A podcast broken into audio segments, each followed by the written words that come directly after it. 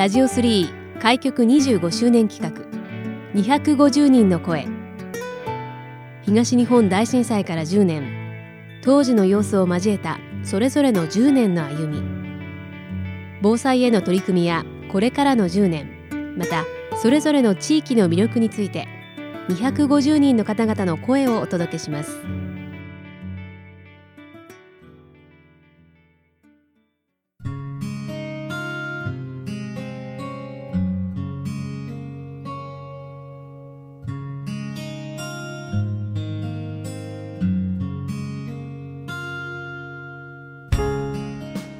ジオ3開局25周年企画250人の声。今回は音楽の力による復興センター東北の代表理事をされていらっしゃいます。大沢隆夫さんにお話をお伺いします。大沢さん今回はよろしくお願いします。よろしくお願いします。えまずこの音楽の力による復興センター東北なんですけれども、はい、どういった取り組みをされていらっしゃるかご紹介いただけますでしょうか、えー、大震災以降ですね、はい、えー、被災地に音楽を送るという活動なんですけど要はその支援者とそれから被災者との間を結ぶ中間支援組織という考え方がよくあるんでございますけれども、それのあの音楽に特化したものという形になります。はい、その中で大沢さんは代表理事をされていらっしゃるということなんですけど、普段はどういった？あ、はい、あの代表理事はですね、はい、そもそもそのこの最初にこれができた時には、うんえー、仙台フィルハーモニー管弦楽団がボランティアで事務局をしてたんです。で私は当時あの仙台フィルの専務理事というあの事務局を預かる仕事をしておりましたので、その双方のですね、お世話をするという形に結果的になりまして、えー、その頃の代表理事は東北大学の大滝先生だったんですけれども、まあ、大滝先生、えー、と2人制にするという形の中で代表理事になっていったということでございます。なるほど。まあ今もお話に上がりましたけれどもこの仙台フィルハーモニー管弦楽団の専務理事をされていらっしゃったということで震災の当時は仙台市の職員として錦町庁舎の方でお仕事されていらっしゃったというふうにそうですね、はい、はい、伺ったんですけれどもその地震の時っていうのはどうでしたか？当日は夜に、はい、えー、青年文化センターでコンサートがあるということで、はい。うんあの時間帯そろそろですね事務方で表方をする人たちも、青年文化センターに移ろうかなみたいな雰囲気で、えー、いた時に、はい2時46分が来たということだったのでいわばあのコンサートの事務的な準備をしてたということになります。遠方からも演奏者の方結構いらっしゃってたっていうことも聞きましたあそうですね。あの、はい、エキストラということで、うん、その演奏するのに足りないパートの人なんかに来ていただくことになってるんですけれども、はい、泊まってるホテルの方も、まあ、面倒が見れないという、まあ、やむを得ないことなんでしょうけどもそれで翌日の夜ですね、えー、ハープの女性の方と、はい、それからチェロの男性の方を我が家に泊めました。なんかでも聞いたらもっとたくさんの人がですね実は泊まるところがなかったらしいのであもっとたくさんの方泊めたらよかったなと後から思ったんですけれども、はいはいうん私の連れ合いも含めて4人で1部屋で、あの煮炊きができるような古い形のストーブで、はい、であの4人で、えー、来たらすぐ窓開けて庭に出るよとかって言いながら木の幹のままだよとか言いながら、あの一晩過ごしたのを覚えてます。やっぱり星が綺麗でしたね。そうでしたよね。はい。はい。まあそこからまあ地震は金曜日でしたけれども、週明けからは、はい、まあコンサートの準備、はい、それからまあこの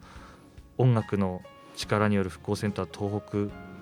の立ち上げというんですかね、はい、に向けてもうすぐ大沢さん動き出されたというお話もお伺いしましたけれども。そうですね、はい、あのまあ、3.11が金曜日でしたので、はい、週明けには当時の奥山仙台市長のご了解をいただいて、コンサートの準備とそれからこの任意団体を作る作業ということで、まあ、仙台フィルがボランティアでそういうことをしてたわけなんですけども大変忙しかったことを覚えてます。最初の頃は新婚だったんですね目的はね。でその次にこうたくさんのことを失った自分というのをこう受け入れる。自分をこう受け入れて肯定していく。そして前を向いて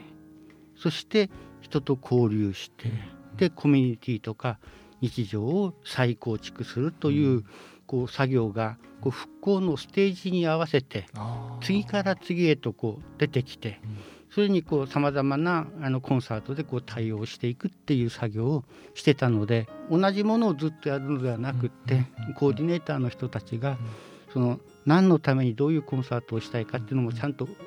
被災者の方やそのお世話する人たちとちゃんと話し合っていく中で、えー、そういったものができるんですが実際にもう一つやっぱりできたのは何でかっていうと、はい、室内楽って移動簡単です、大きめの車があると、チェロとバイオリンが入れば持っていきますから。で、まあ、室内楽弦楽器系であれば狭くてもそんなにあの音がわーっと鳴りはしませんからできます。それから最初の頃ですから停電でもできました。あそうですか。はい、それからあの外車の心を傷つけないように歌詞のない音楽をやることもできる。なるほどそれから歌いたいとか、うん、そういった、えー、希望にも応えることができる、ある種のこうプロとしてのさまざまな技術みたいな。ですからこれはやはり、うん、まあ、クラシック系の音楽の人たちが持ってるすごく具体的なアドバンテージだったっていうふうに思う時があります。ですか、うん、まあ、そこからまあ10年こういった活動を続けてこられているということなんですけれども大体コンサートはこれまでに何回ぐらいされてこられてそうですね。復興コンサートとあの最初の頃復興コンサートっていう言葉だけでコンサートしてたんですけど、はい。はいそれが960回を超えてまして。960回。それをその他にもいろいろやってますので合計だと1300を多分超えてまして。この10年で、えー、延べ演奏者が6800人ぐらい。それからその聞きに来られた方が12万9000人ぐらいという形になって続けるとそういう数字になるということですね。じゃあ大変多くの方に。うん、そうです。ただあの私たちのコンサート自体はどちらかといえば小さな音楽会と呼ぶのがふさわしいようなものでして、決してあの人数がたくさんの会場でやるというのではなくて、あくまでも被災者が出やすい場所。で最初の頃は、えー、避難所体育館、その次は仮設の集会所、それから公営復興公営の集会所という非常にこう被災者の人にとって出かけやすい場所で行きますが、いずれもあの体育館以外はあまり広くはない。でそこでできる音楽をやるという。結局あのこの10年間は何だったのっていう話になると、はい、やっぱりその音楽が心のケアとか復興とかに役立って、まあ、普通だと社会に支えられてる存在なんですけども社会を支えることもあり得るというのがこの10年間でのみんなで得た共通の認識だったんではないかと思うんですね。だからそういった意味ではその認識をこうどう広めていくのかとかあるいはもっともっと広く共有していくのかっていうのが一つのこうテーマになってくるんだと思うんです。であのいや実際にこう移動するとですね仙台の街がやっぱりポジション的にもすぐ高速に乗れるしそうですよね。それからあの、音楽家の方も仙台フィルだけではもちろんなくてたくさんいらっしゃると分かるんですね。で今だいたい常時100人ぐらいの人と連絡を取っていててでその中の、うん、あのスケジュールが合う方にいろいろお願いするみたいな形でずっとやっていくんですけどもそういった意味でいくとやっぱりこう音楽が盛んな仙台の街という土台があってでそれが私たちがその中間に立って被災者に届けるという作業がうまくこう循環がうまくいってるというのが今の状況ではないでしょうかね。だからこれはとってもあの素晴らしいことなので、えー、つまりこれからもその復興資源だった音楽を復興がある程度もっとハード面とかが進んでいったら、えー、その興後のまちづくりの資源にできるだろうし、なってほしいと思ってる、えー、緑、水、そういうその仙台市の資源と呼ばれてるものに続いて音楽も資源だったっていうことが、うん、私たちもそして被災地の皆さん支援者の皆さんも分かってき来てらっしゃると思うのでそこでまたそういう街づくりというのができたらそれは素晴らしいことですよね。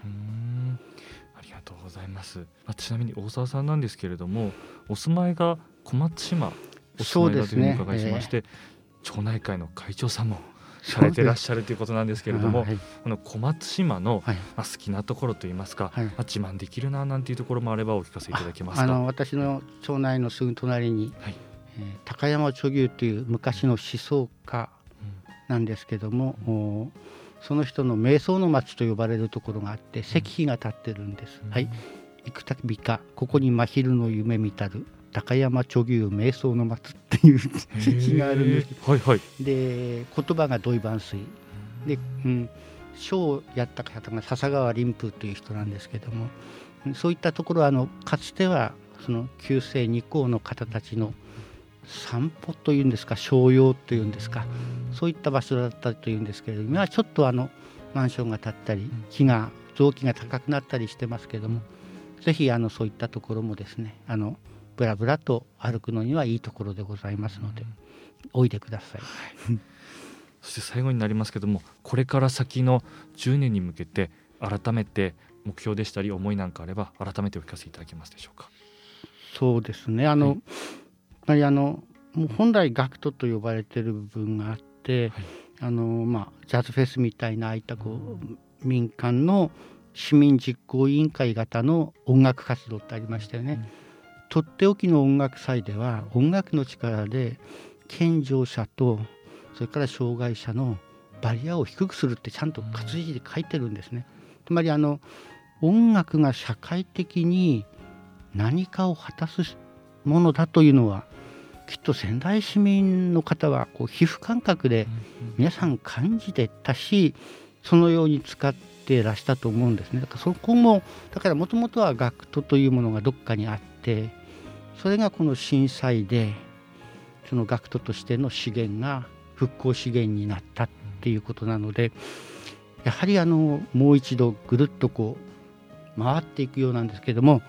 上に回っていくような形スパイラルしていくような形でやはりあの新しい町づくりというものの中心っていうと言い過ぎかもしれませんが真ん中に学徒というものがまた据えられるようであればまた街づくりというものが市民皆さんと一緒にやっていけるんでしょうね、うん、そう思ってます、ありがとうございます、えー、今回は音楽の力による復興センター東北の代表理事をされていらっしゃいます。大沢隆夫さんにお話をお伺いしました。大沢さん今回はありがとうございました。ありがとうございました。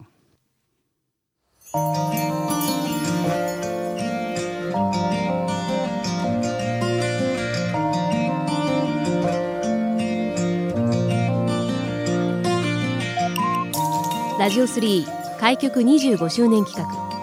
250人の声ラジオ3のホームページからもアーカイブでお楽しみいただけます。どうぞご覧ください。次回の放送もお楽しみに。